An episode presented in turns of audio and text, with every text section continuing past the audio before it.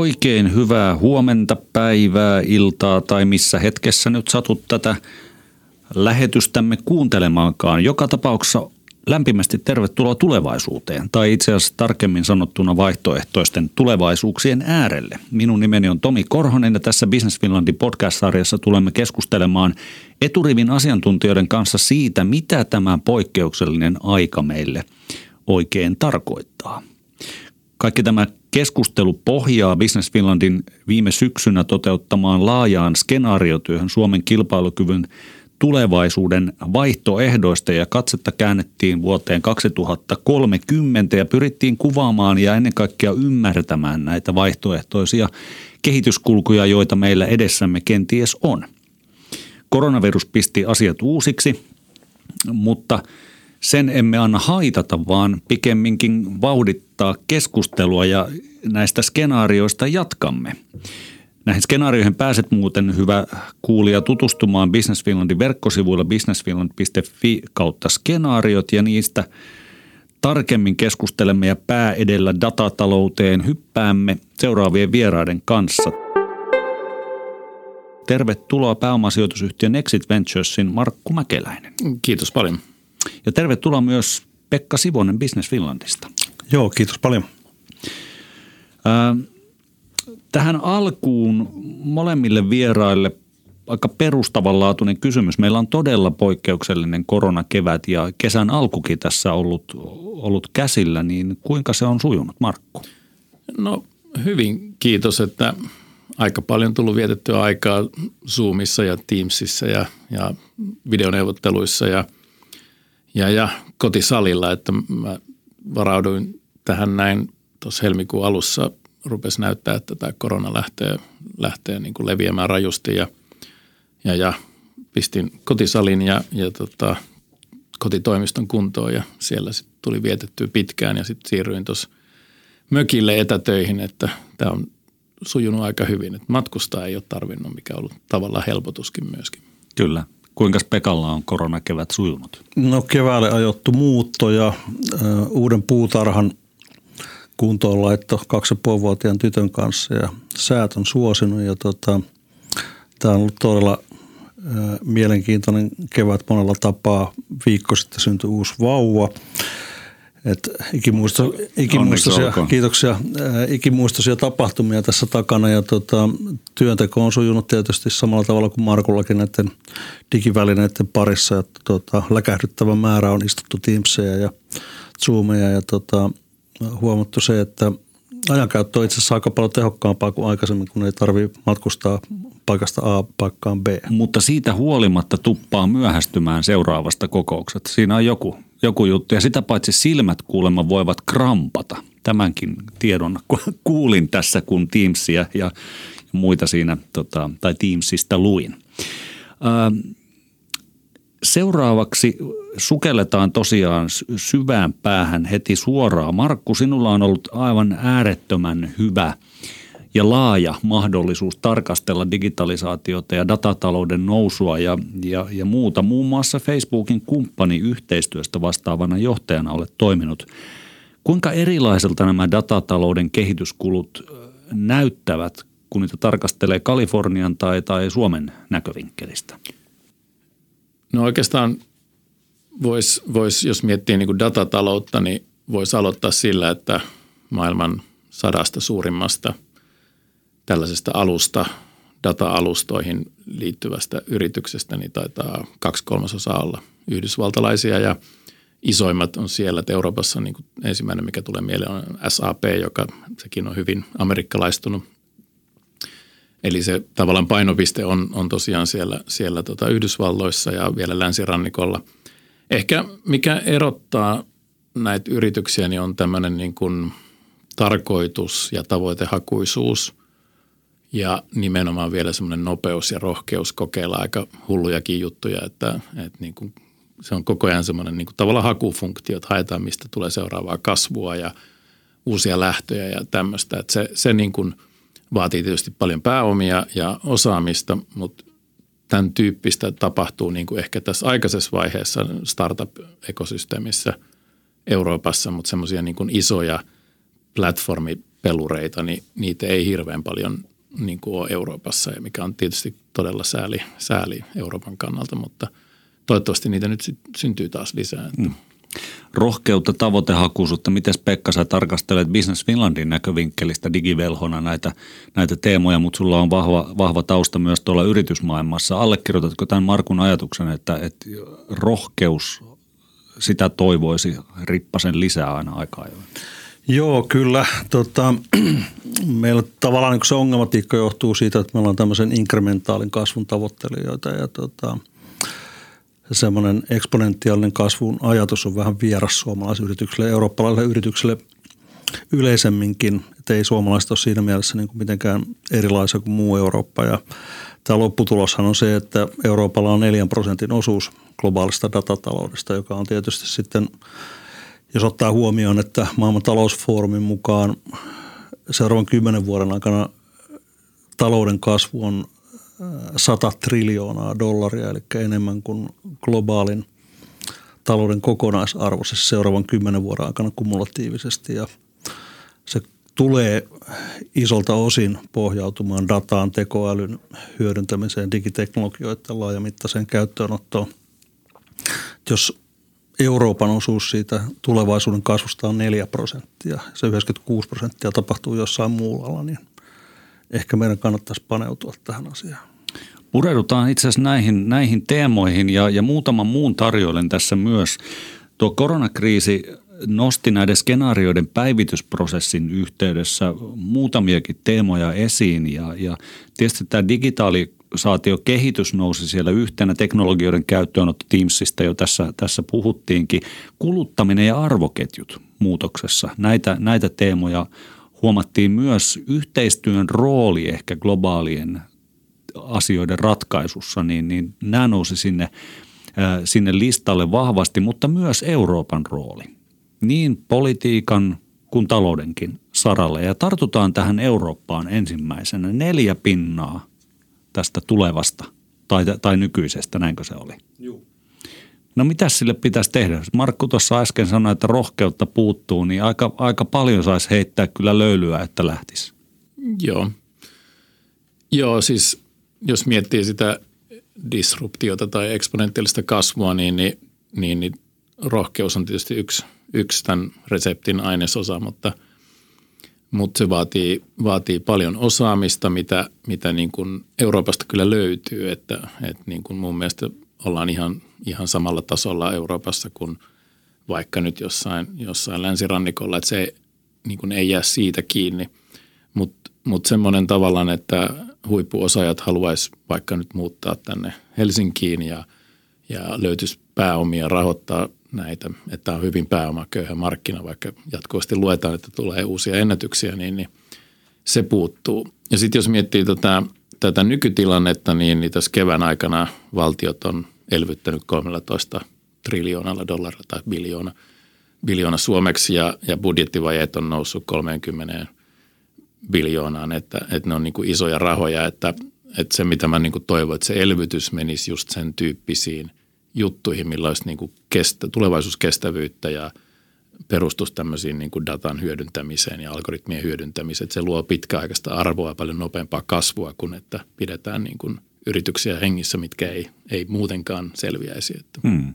Sä oot Pekka seurannut, seurannut myös tätä EU-tasoista e kehitystä moneltakin, monestakin vinkkelistä, niin mikä, mikä sun oma näkemys on? Mistä, mistä tämä neljä prosenttia lukuna kertoo? No se, mitä Markku tuossa sanoi tästä tuota, osaamisesta, niin teknologiaosaamisessa Eurooppa ja suomalaisten yritykset ei varmasti häviä amerikkalaisille miten, millään tavoin, mutta sitten psykologia. Eli käytännössä me ollaan oltu historiallisesti hyvin, hyvin teknologia uskovaisia ja luotettu siihen, että se paras teknologia voittaa, kun me nyt ensin tehdään se ja panostetaan tähän R&D, mutta samanaikaisesti sitten niin kuin liiketoimintamallit – ja ennen kaikkea kuluttajakäyttäytymisen ymmärtäminen on se, missä amerikkalaisyritykset poikkeuksetta erottuu ja tänä päivänä myöskin kiinalaiset yritykset alkaa olla aika hyviä näissä asioissa. Että ei riitä se, että teknologia on hyvä, vaan, vaan liiketoimintamallin ja kuluttajien käyttäytymisen täytyy tukea sitä. Hmm. Miten siellä takamatkalta päästään sitten rinnalle ja ohi? Suomena tai, tai Eurooppana? Mä näkisin sille, että ei meidän kannata niin kuin pyrkiä tekemään uutta cloudia tai uutta hakukonetta tai uutta sosiaalista mediaa. Että ne on jo tehty ja niiden isojen jättien kanssa on käytännössä katsoa varmaan mahdotonta kilpailla, paitsi jos sitten ne ampuu itseään jalkaa jollain, jollain jutulla ja niin kuin murenee sitä kautta. Esimerkiksi kuluttajaluottamus on, on erittäin mm. tärkeää, mutta että mä siirtäisin niin sen tähtäimen niihin uusiin kasvuihin ja, ja tulevaisuuteen. Että jos puhutaan 2030 vaikka, niin, niin ympäristö, tämmöinen sustainability ja, ja muut on niin kuin merkittäviä juttuja ja isoja ongelmia. Että tämä korona on, on merkittävä kriisi, mutta, mutta se on pieni kriisi verrattuna esimerkiksi ilmastonmuutokseen. Että sieltä löytyy, löytyy tota uusia, uusia lähtöjä ja erittäin isoja ongelmia. Ja sitten kun on iso ongelma, niin siitä tietysti pystyy luomaan merkittäviä ratkaisuja. Että mä kanssa allekirjoitan, mitä, mitä puhuttiin näistä suomalaisista, että on hyvin teknologialähtöistä ja, ja tota, se on yllättävän pienessä osassa siitä niin kuin päivittäisestä työnteosta ja keskustelusta, esimerkiksi Facebookilla, että mietitään enemmän niin kuin yhteistyömalleja ja bisnesmalleja ja revenue on toinen, että niin kuin ei hirveästi mietitä sitä rahaa. Että ensin mietitään, miten tämä kasvaa ja miten saadaan luotua tämmöistä engagementia, niin kuin, niin kuin käyttöä palveluille ja, ja miten käyttäjän kokema arvo saadaan nostettua. Ja sitten se tavallaan monetisaatio ja, ja revenue tai liikevaihto sitä kautta tulee sitten niin kuin seurauksena siitä, että hyvin, hyvin harvat isot jutut, mitä me ollaan tehty, niin niissä ei ole mitään bisneskeissejä. Että ne vaan, että tämä on osa tätä meidän missiota tai tarkoitusta ja jos me tehdään tämä hyvin, niin me saadaan joku vaikutus ja sitä haetaan sitä vaikutusta. Tietysti näillä yrityksillä on se luksus, että heillä on varaa tehdä sitä, mm-hmm. mutta, mutta niin kuin, tämä varmaan pääomamarkkina jossain vaiheessa rupeaa tukemaan tämän tyyppistä – tyyppistä niin kuin impact-ajattelua mm. enemmänkin, että nyt impact-yritykset on, on niin kuin seksikkäitä ja mielenkiintoisia, mutta semmoisia niin kuin isoja impact-rahoituksia niin ei, ei ole. Että kyllähän ne tietysti niin kuin hakee, hakee myös niin kuin tällaista järkevää liiketoimintaa. Onko tämä yksi niitä kehityssuuntia, jos, jos ajatellaan vaikka koronakriisiä nyt, niin että et se saattaa vauhdittaa joitain kehityskulkuja, joitain se saattaa jarruttaa, joille se saattaa pistää raksit päälle, niin miten sä Pekka näet, onko tämä tämä tietynlainen niin impact-ajatus tai, tai mitä Markku hyvin tuossa kuvasi, niin onko se semmoinen, minkä sä oot tunnistanut itse myös, että se nousee? Joo, ilman muuta. Sustainability todella iso juttu, ja kun sitä katsoo tässä niin kuin koronan kanssa rinnakkain – jos nyt aloitetaan tästä, niin me ollaan puhuttu sitä sustainabilitystä ja ilmastonmuutoksesta tässä nyt toistakymmentä vuotta ja mutta mitään sille ei käytännössä olla tehty. Me ollaan puhuttu siitä, mutta jos me katsotaan millaiset rahat löytyy koronakriisin hoitamiseen, niin jos me hoidettaisiin samalla tarmokkuudella ilmastoasioita ja sustainabilityä, millä tähän koronaan oli pakko reagoida, niin tämä asia olisi hoidettu kauan sitten jo pois päiväjärjestyksestä. Et se on ehkä se semmoinen kaikkein suurin ja tärkein oppi tästä kriisistä, että mitä kansainvälinen yhteisö pystyy halutessaan tekemään sitten, kun on oikeasti niin kuin se haluaa tehdä muutakin kuin juhlapuheita. Sitten mä väittäisin vähän vastaan tähän näin, että tota, Euroopan ei kannata tehdä uusia pilviä eikä musiikkipalveluita eikä muita. Laskin tuossa vuosi sitten, että sillä vauhdilla, millä dataa kerääntyy ja kumuloituu maailmassa. Se tuplaantuu 18 kuukauden välein.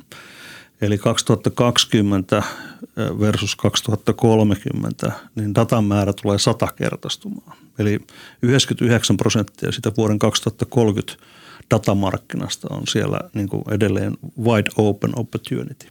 Että kyllä Euroopalla niin kuin on mahdollisuus ja, ja eurooppalaisilla ja suomalaisilla firmoilla päästä siihen junaan mukaan – mutta se edellyttää todella smartteja, skarppeja vetoja ja, ja, ja just näiden ihmisten käyttäytymisen ja liiketoimintamallien ymmärtämistä sen teknologian lisäksi. Tässä keskustelussa vilisee valtavan isoja lukuja. Heitä vielä yhden valtavan ison luvun, kun EUsta, EUsta ja näistä, näistä kestävän kehityksen tavoitteista puhuttiin, niin Green Deal EUn e hahmottelema sellainen 750 miljardia se, tulevan seitsemän vuoden aikana nimenomaan kestävän kehityksen puolelle.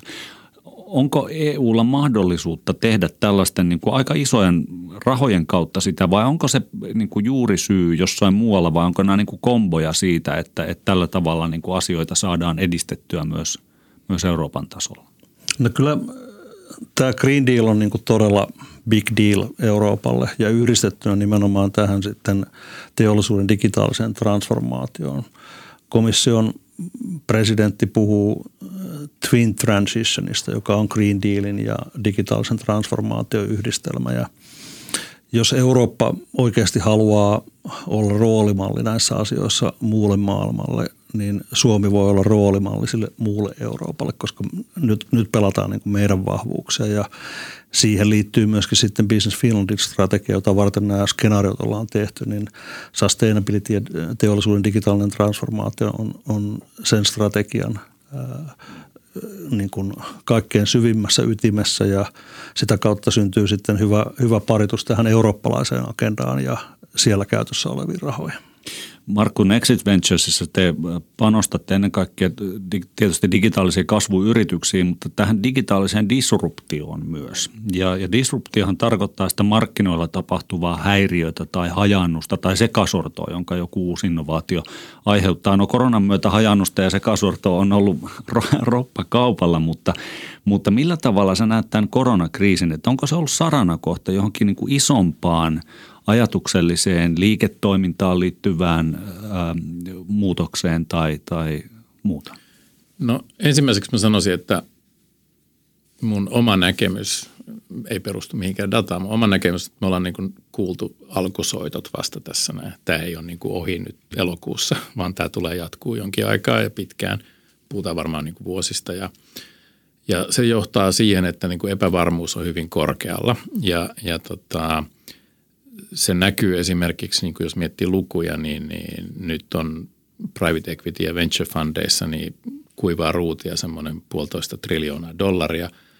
Eli hyvin, hyvin paljon rahaa, rahaa eri rahastoissa, mutta sitten taas niin kuin tehdyt rahoituskierrokset on, on ehkä 25 prosenttia, mitä se oli vaikka neljä kuukautta sitten. Eli, eli tavallaan niin kuin moni rahoittaja on vetäytynyt kuoreen ja, ja keskittyy heidän niin kuin omiin pää- tai lähimarkkinoihin tai, tai sitten tota, rahoittaa omaa salkkuaan ja tarjoaa sitä kautta niin kuin kilpailukykyä heidän salkulle versus muu markkina ja tämmöistä. Eli, eli tavallaan nyt on semmoinen niin kuin ensimmäinen shokki ja toinen varmaan tulee siitä, että monien niin kuin rahoitusta tarvitsevien yritysten kassa, kassa rupeaa kuivumaan. Eli, eli mitä pienempi yritys, niin sen, sen vaikeampaa on saada niin kuin tavallaan skaalaetuja ja tämmöistä. Mutta sitten tämä sarana, mistä mainitsit, niin mä näen sen sille, että, että on ollut jo tätä muutosta, niin kuin, että jos nyt lähtee tekemään uutta, niin on tietysti ihan uusi, uusi mahdollisuus miettiä maailmaa uusiksi, mutta jos on ollut niin kuin muutaman vuoden markkinalla, niin todennäköisesti se muutos on ollut jo olemassa. Eli esimerkiksi niin kuin etätyöskentelyyn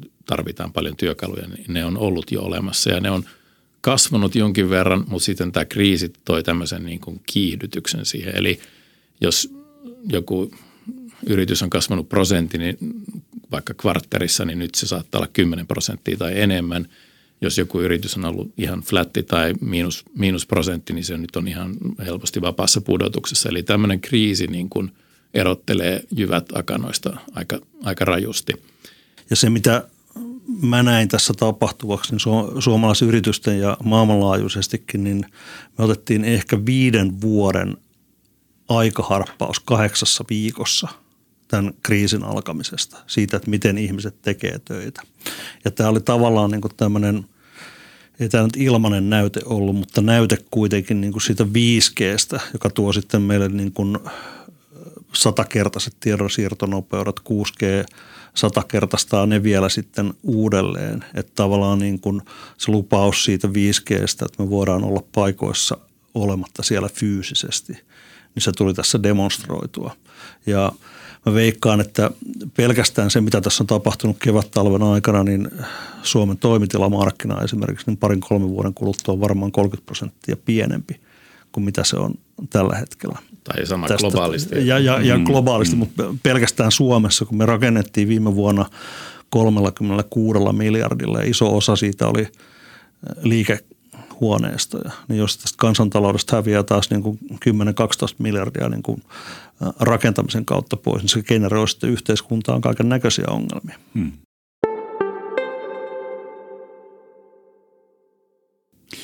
Me tultiin tuolta, tuolta ohuesta yläpilvestä jo tänne rakennusten tasolle ja pysyttäydytään täällä hetkiä, pysyttäydytään itse asiassa Suomen, Suomen tasolla.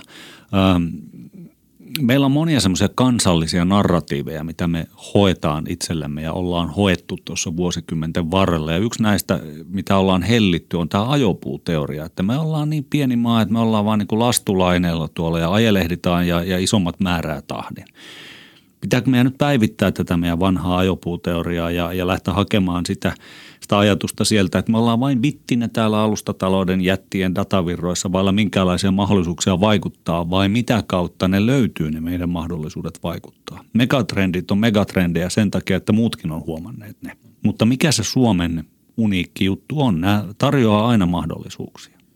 Mä oon, mä oon niin eri mieltä siitä ajopuuteoriasta, että jos katsoo niin vaikka historiaa, niin Suomessa on, on keksitty ja kehitetty maailman ensimmäinen digitaalinen automaatiojärjestelmä aikoinaan Astramille ja Nokian jutut, supersellit, että et niin kuin on, niin kuin meitä on 5,5 miljoonaa ihmistä, niin merkittäviä niin kuin tuloksia ja muuta, että tulevaisuuteen pystyy, pystyy vaikuttamaan ja me tullaan vaikuttamaan se. Ja Suomen ehkä suuri vahvuus on, on se koulutustaso ja, ja tavallaan sinnikkyys ja muuta, että ei, ei, en, en mä näe niin kuin mitään – mitään semmoista, että me oltaisiin vaan niin kuin ajopuuna. Tietysti megatrendit on megatrendejä ja, ja velkasykli on velkasykli, että eihän elvyttämällä niin kuin velkasykliä käännetä mun mielestä, mutta, mutta mun mielestä Suomella on niin kuin ihan loistavat lähtökohdat rakentaa tulevaisuutta ja tulevaa Suomea internetistä kolme neljäsosaa pyörii Linuxin päällä tänä päivänä. Kaikki messaging-applikaatiot käyttää Internet Relay Chatia, joka on suomalainen keksintö. Secure Sockets Layeri on pankkiyhteyksissä turvaava teknologia. Kaikki nämä on suomalaisia keksintöjä. Et me ollaan valtavan hyviä tekemään näitä juttuja, mutta valtavan huonoja tekemään niistä niin mitään numeroa. Kukaan ei tiedä vai? Kuka, kukaan ei tiedä näitä asioita. Mä voisin jatkaa pitkään mm. tätä, tätä luettelua luetteloa. Ja tota, nyt olisi tilausta sellaiselle eurooppalaiselle ja suomalaiselle teknologia-ajatusjohtajuudelle, koska se mitä me nähdään tapahtuvaksi globaalissa internetissä, niin sitä ollaan nyt voimakkaasti ja nopeasti repimässä kahtia. Eli on tämä amerikkalainen originaali, kiinalaiset haluaa slaissata, tehdä siitä tavallaan niin kuin oman puolikkaansa. Sikäläiset isot teknologiafirmat on mukana tässä juonessa ja siihen muuten laitetaan rutosti rahaa nyt sitten seuraavan viisivuotiskauden aikana. Tästä tuli tuossa pari-kolme viikkoa sitten lisätietoa.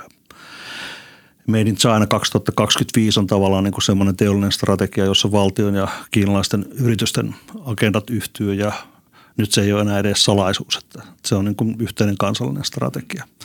Ja no, meillä on se amerikkalainen originaali, kiinalainen tota, toinen puolikas – mikä on Euroopan rooli? Mitä tekee Intia, mitä tekee Brasilia, Meksiko, Chile, Japani ja Lähi-Itä. Tässä on noin puolentoista, anteeksi, kahden puolen miljardin porukka, joka etsii nyt uutta suuntaa ja uutta johtajuutta, johtajuuden paikkaa olisi tarjolla. Se olisi se rooli, missä mä haluaisin tämän kansakunnan aivot olevan käytössä.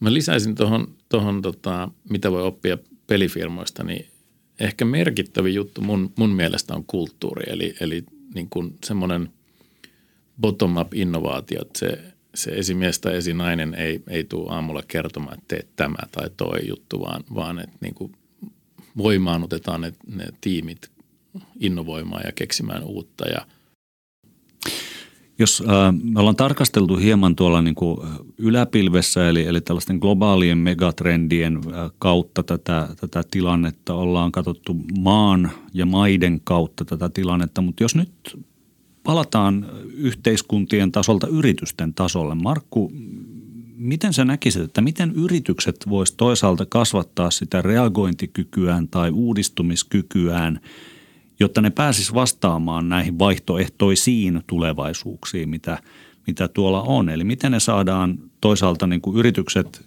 reagointiherkiksi ja sitten taas siellä yritystasolla konkreettisiksi tavoitteiksi ja toiminnaksi näitä erilaisia vaihtoehtoisia skenaarioita? Mä näkisin sen silleen, että siinä on ensinnäkin tämmöinen kulttuuri, että, että niin kuin on, on diversiteettiä ja kaikki, kaikkien mielipiteet on niin kuin ok ja tämmöistä, että ei ole se highest paid opinion wins, että toimari sanelee mitä tehdään. Toinen on, on mitä Business Finlandkin on tehnyt nämä, nämä skenaariot, eli, eli se on niin kuin merkittävä, että ymmärtää tavallaan sen, sen toimintaympäristön ja maiseman ja ne, ne mahdolliset muutokset. Et, et muutenhan se on niin kuin onnenkantamoinen, jos ei tiedä mihin on menossa tai minne haluaa mennä. Ja se on, niin kuin, on tärkeä, tärkeä osa sitä, sitä työtä. Ja sitten kolmantena niin kuin tässä on ehkä tämmöinen niin kuin OKR, Intelin, Intelin niin kuin lahja maailmalle, Andy, Andy Grovin tämä Objectives and Key Results, eli ei mitata niin kuin kaikkea euroilla tai, tai tämmöistä, vaan että päätetään, että tässä on niin kuin muutama asia, mitkä pitää varmasti saada tehtyä ja sitten on niin kuin ehkä muutama lisää, mitkä on niin kuin nice to have sen päälle – ja sitten mitataan mittaristot, että tehdään just ne asiat oikein. Ja tämä on niin kuin, sitä vaikea kuvata, miten, miten niin kuin syvällä se on tässä niin kuin näiden isojen menestystarinoiden sisällä. Googlet, Facebookit pyörii ihan puhtaasti tällä metriikalla, että mitataan jotain ja se on hyvin harvoin raha, vaan mitataan jotain saavutuksia, vaikuttavuutta ja toimintaa ja, ja se voi olla aika nopea syklistäkin ja sen, sen niin tavoitteiden – mittariston tuominen niin kuin kaikkien työntekijöiden niin kuin piiriin on, on transparenssia ja tämmöistä näin, niin parantaa tietysti sen yrityksen kykyä, kykyä toimia. Eli että jos työntekijät tietää, mitä tavoitellaan, niin ne tekee enemmän oikeita asioita kuin vääriä asioita. Ja jokaisella, esimerkiksi mun tiimistä oli henkilökohtaiset tavoitteet ja, ja he teki pelkästään niitä asioita, jolloin, jolloin se tavallaan tiimi toimii yhtenä niin kuin osana siinä koneistossa ja, ja muuta. Ja sitten tietysti se, että – mittaristo antaa niin kuin sen, sen tulokset, semmoinen niin kuin pyritään vähentämään tai poistamaan tämmöistä vähän niin kuin subjektiivista politikointia ja pyritään niin kuin mittaamaan niitä oikeasti aikaansaatuja asioita, niin, niin, niin se, se luo kyllä sellaisen tavallaan toimintatavan, joka on erittäin tehokas ja, ja tästä on niin kuin kirjoitettu paljon ja muuta, mutta mä näen, että harva yritys niin kuin Euroopassa toimii oikeasti näin, että, että sulla on vaihtoehtoisia skenaarioita, joita koko ajan mietitään. Sitten tämä tehdään mun mielestä nyt, niin kuin varsinkin tämän koronakriisin aikana, scenario planning on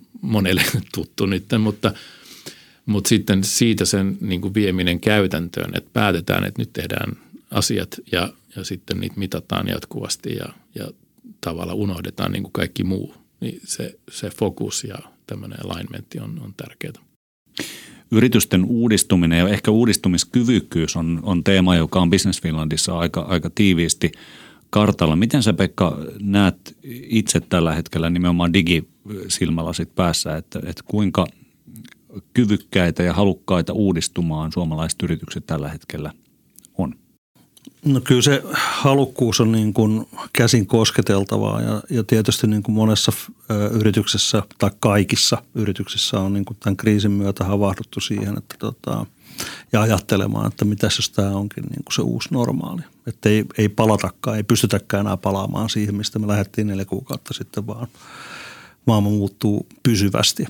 Ja mulla ei ole mitään syytä epäillä, etteikö se muutu tässä pysyvästi. Että tota, tämä uusi maailma tulee olemaan todennäköisesti hyvin erinäköinen kuin se, se mistä me lähdettiin tähän kriisiin. Ja tässä mielessä tämä on niin kuin hyvin, hyvin jännittävä tärkeä saranakohta niiden suomalaisten yritysten kehitykselle, koska tota, aika monet niistä digitalisaatio mielessä niin ovat tulleet sen polun, että heillä on ollut ihan puhtaasti analoginen prosessi ja analoginen tapa toimia ja sit sitä on niin kuin vähitellen lähetty muuttaa digiympäristöön sopivaksi ja, ja nyt tavallaan niin kuin pitäisi pystyä ottaa sitten se seuraava kvanttihyppy, että, että mitäs jos meillä olisikin vaan niin kuin digitaalinen tapa toimia ja, ja globaali liiketoimintamalli ja hyvin vähän fyysistä.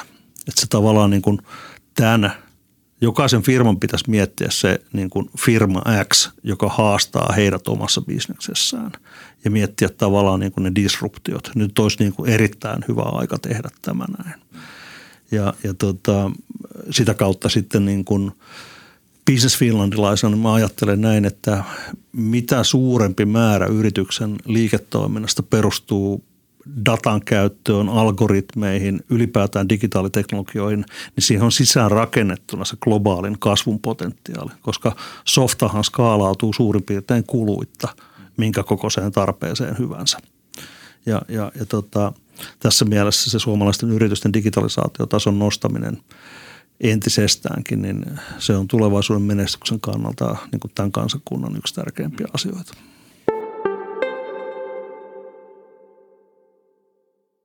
Jos ihan tähän loppuun vielä, vielä lyhyesti summaatte. Takana on koronakevät, nyt eletään keskellä koronakesää, kummallista sellaista. Edessä on aika sumunen syksy.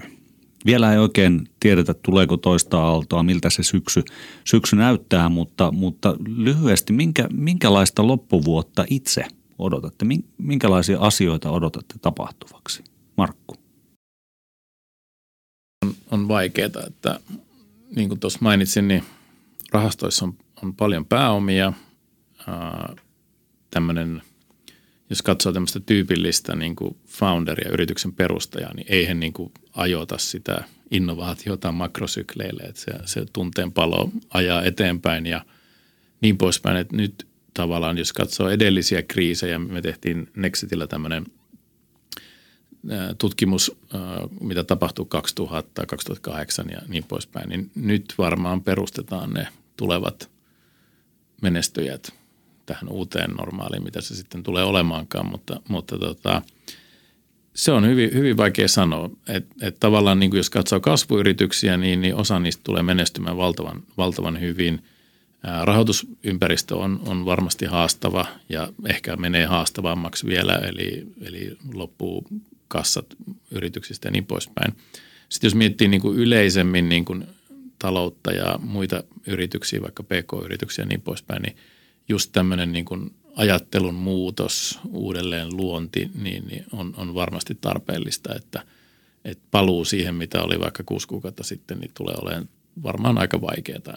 Ja täytyy toivoa, että, että tota, nämä toiset aallot ja muut on, on lieviä – mun mielestä Eurooppa on osoittanut, että eurooppalaiset maat on pystynyt reagoimaan hyvin. Jos vaikka Yhdysvaltoihin, missä oli muutama miljoona keissiä ja Brasilia, tällaisia kauheita esimerkkejä, niin, niin eurooppalaiset valtiot on, on niin kuin tehnyt suhteellisen hyvää duunia, mikä nykyään kuuluu EU. Ehkä britit on, on, on niin kuin eri, eri asia, mutta, mutta tavallaan valtion rooli on niin kuin jollain tavalla korostunut tässä kriisin ratkaisijana tai toi isona, isona tota, pelurina niin kuin näissä kriiseissä, mutta en, en mä oikein tiedä. Mä, mä luulen siihen, että, että tällaiset isot shokit niin käynnistää jonkinnäköisen talouskriisin, että mä, mä oon aika niin kuin bearish talouden, talouden osalta, vaikka se on vaikea sanoa, jos katsoo pörssikursseja tänään, mutta se on varmasti iso osa tätä elvytystä ja niin poispäin. Että se on vaikea, nyt on niin paljon epävarmuutta, että on hyvin vaikea sanoa, mihin, mihin maailma menee, mutta – niin kuin jos omalta kantilta katsoo, katsoo, niin Pohjoismaista tulee valtavia menestystarinoita ja niitä luodaan, luodaan jatkuvasti ja me tietysti halutaan olla mukana niin kuin auttamassa näitä yrittäjiä. Pekka. Noihin Markun kommentteihin on helppo yhtyä ja tota, se epävarmuuden määrä on todellakin kyllä käsin kosketeltava. Jos me katsotaan, niin kuin mitä tapahtui viime viikolla Kiinassa, esimerkiksi kun armeija komennettiin Pekingissä kaduille, että se tavallaan niin kuin – terveydenhuoltohenkilöstön roolin sijasta, niin yhteiskuntarauhan turvaaminen monissa maissa tulee olemaan seuraavan puolen vuoden 12 kuukauden aikana aika lailla pinnassa oleva asia.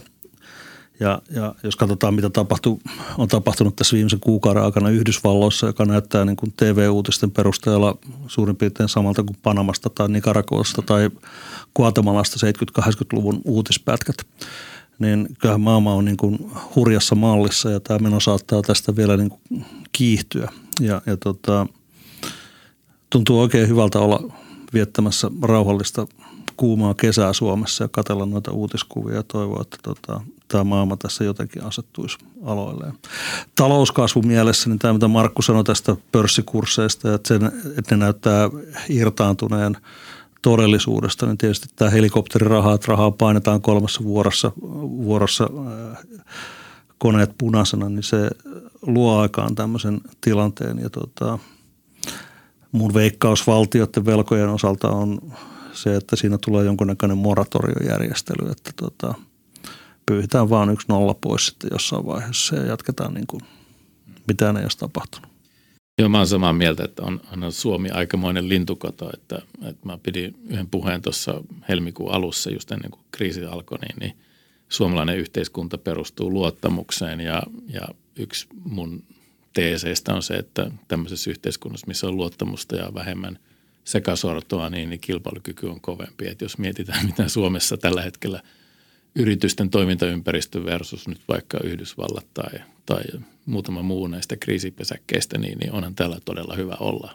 Että suomalaiset ehkä vähän valittaa liikaa välillä, että se, se tavallaan, jos sen energian käyttää vaikka innovointiin ja kasvuun, niin, niin hyvinhän tässä mennään. Luvataan, että teemme ainakin me näin. Suuret kiitokset aivan todella kiinnostavasta keskustelusta. Toivottavasti pääsemme jatkamaan tätä jossain vaiheessa. Nyt oikein hyvää ja aurinkoista, rauhallista loppukesää ja lämmin kiitos myös sinulle, hyvä kuulija.